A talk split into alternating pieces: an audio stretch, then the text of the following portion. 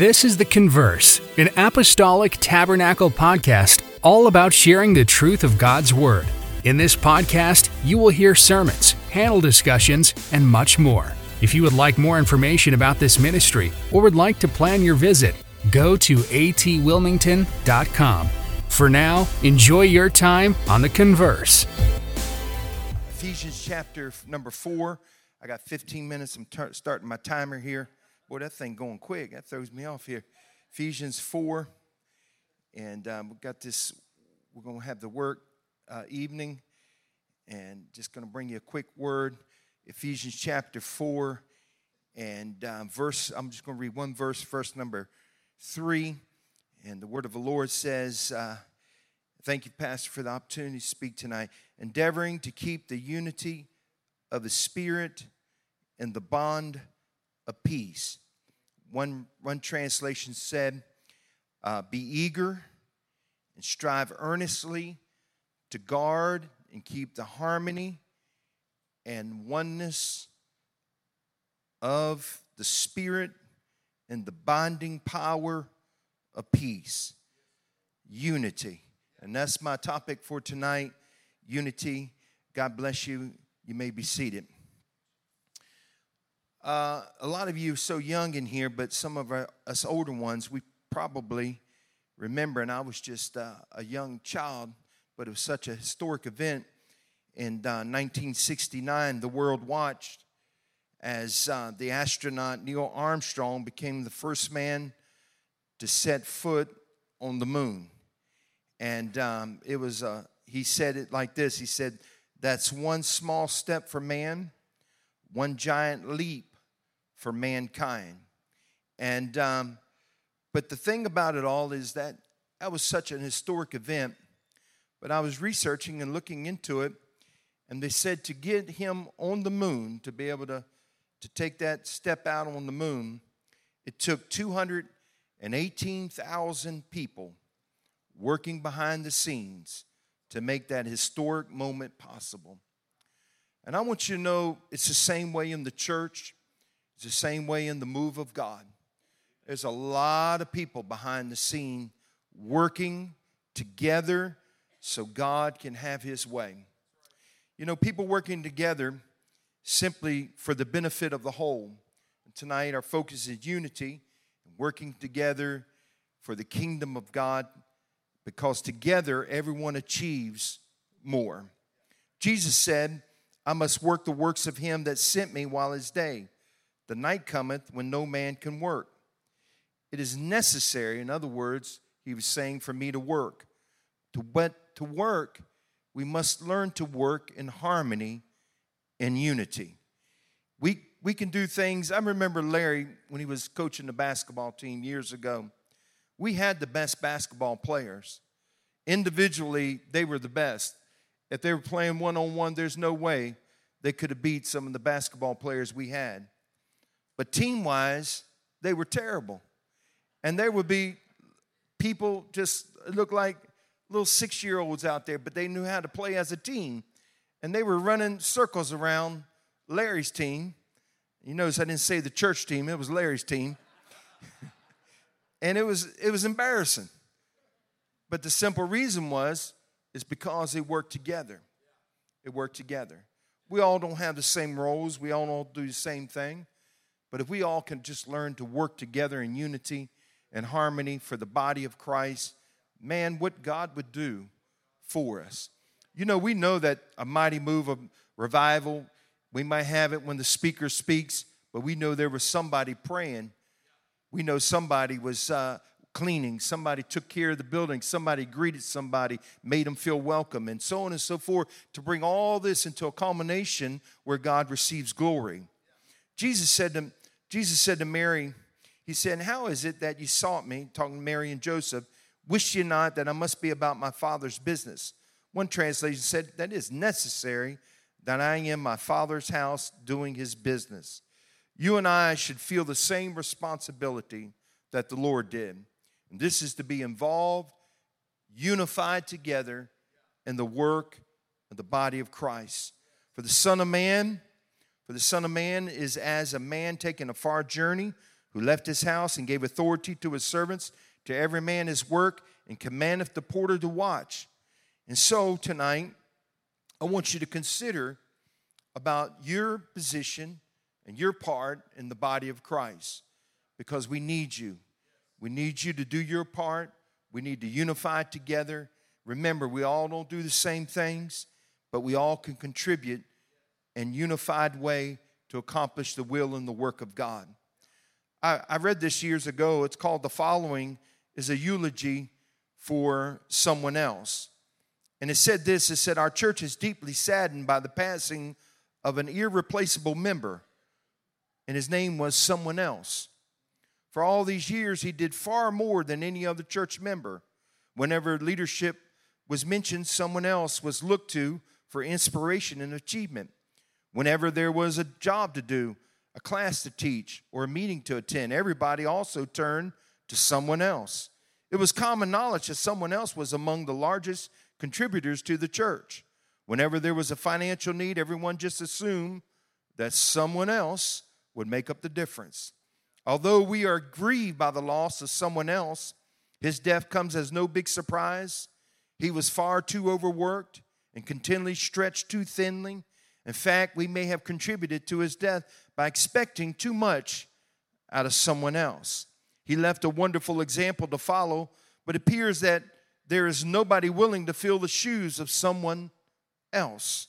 I shudder to think what will now happen to our church since we can no longer depend on someone else. Old saying was, What would happen to the church if everyone did just like I did? And that's why it's important to realize that we all have a part. We all can do something for the kingdom of God, and we all need to work together to accomplish God's will. It's important that we work together to get the job done. Uh, some people dream of worthy accomplishments while others stay awake and do them.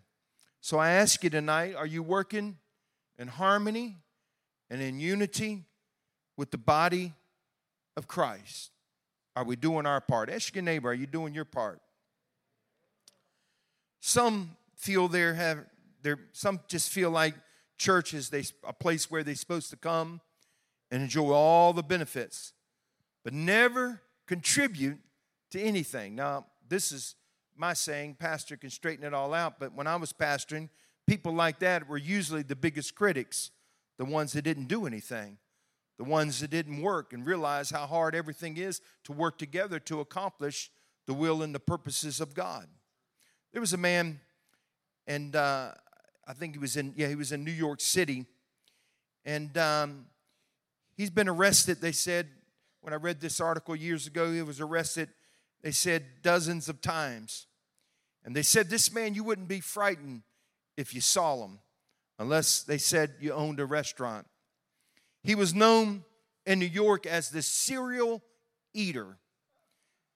And uh, this man, he liked to eat high on the hog, as we used to say.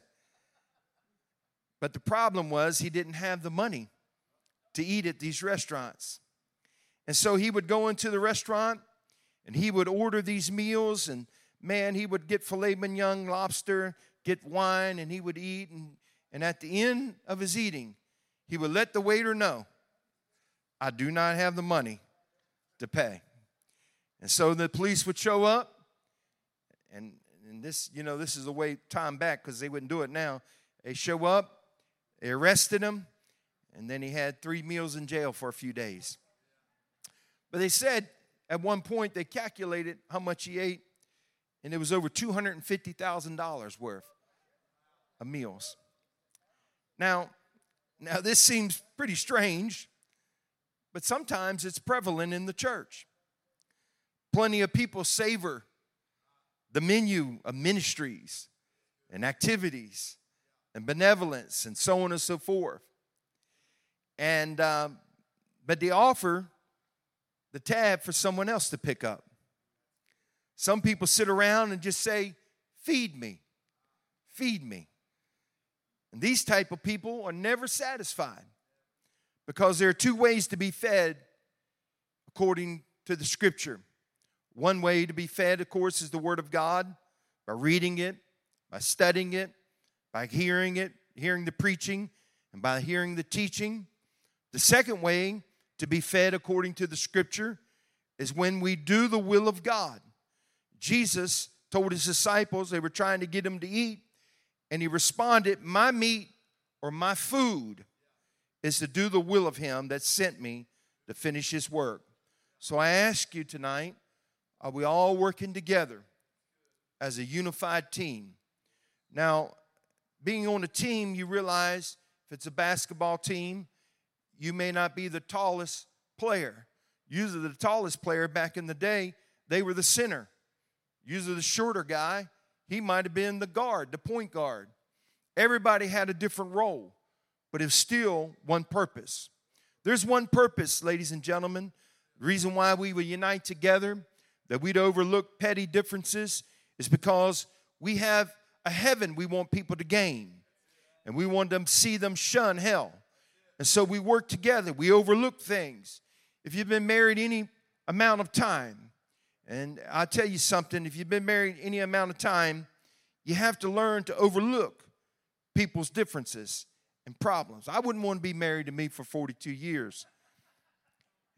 And but but you can't focus on little petty stuff.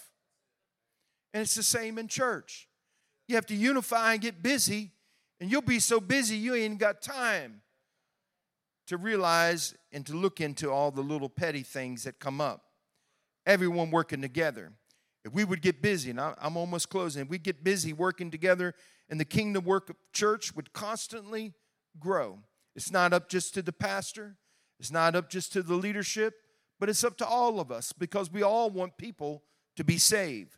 Whether it's our family members, our friends, or people that we come in contact with, we have to work together to see people saved.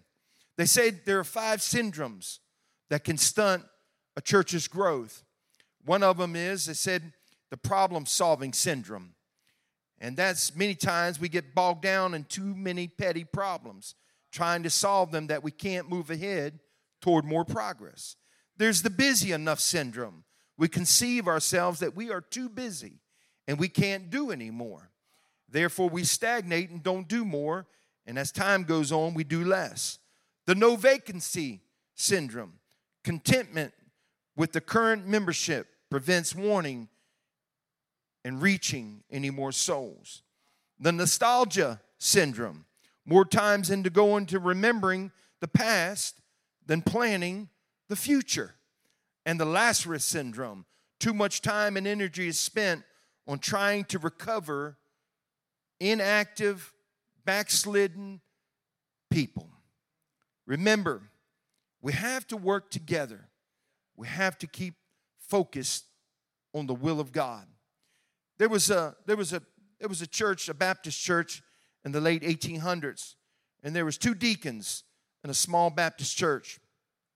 And the two deacons, they hated each other. And they always opposed one another, no matter what it was. On one particular Sunday, one deacon put up a small wooden peg in the back wall so the minister could hang his hat on. When the other deacon discovered the peg, he was so outraged that he had not been consulted about the wooden peg. They, the church split. This is true story. And the departing group formed a new church called the Annie Peg Baptist Church. That's how petty we can get if we're not unified. The body of Christ must be united in purpose and goal. Have you ever considered how awful it would be if our natural body did not cooperate? They said just to stand still and to keep your balance, Brother Richard, it, take, it probably takes more for us now, but they said it takes 300 muscles just to stand still and keep our balance. That's why the devil tries to sidetrack us. That's why the devil tries to get us out of alignment so the body of Christ cannot operate as thoroughly and powerfully as it has been designed. County Fair had a horse pulling contest, and I close. I got less than a minute. The first place horse, they said, pulled 4,500 pounds. The second place horse pulled 4,000 pounds. They put them together, and they end up pulling 12,000 pounds. It's a hard lesson for us, but unity consistently produces greater results than individual endeavors. Teamwork divides the effort and multiplies the effect. God bless you tonight. Let's get unified. Thank you for joining us. Don't forget to visit us at atwilmington.com. We will see you next time on The Converse.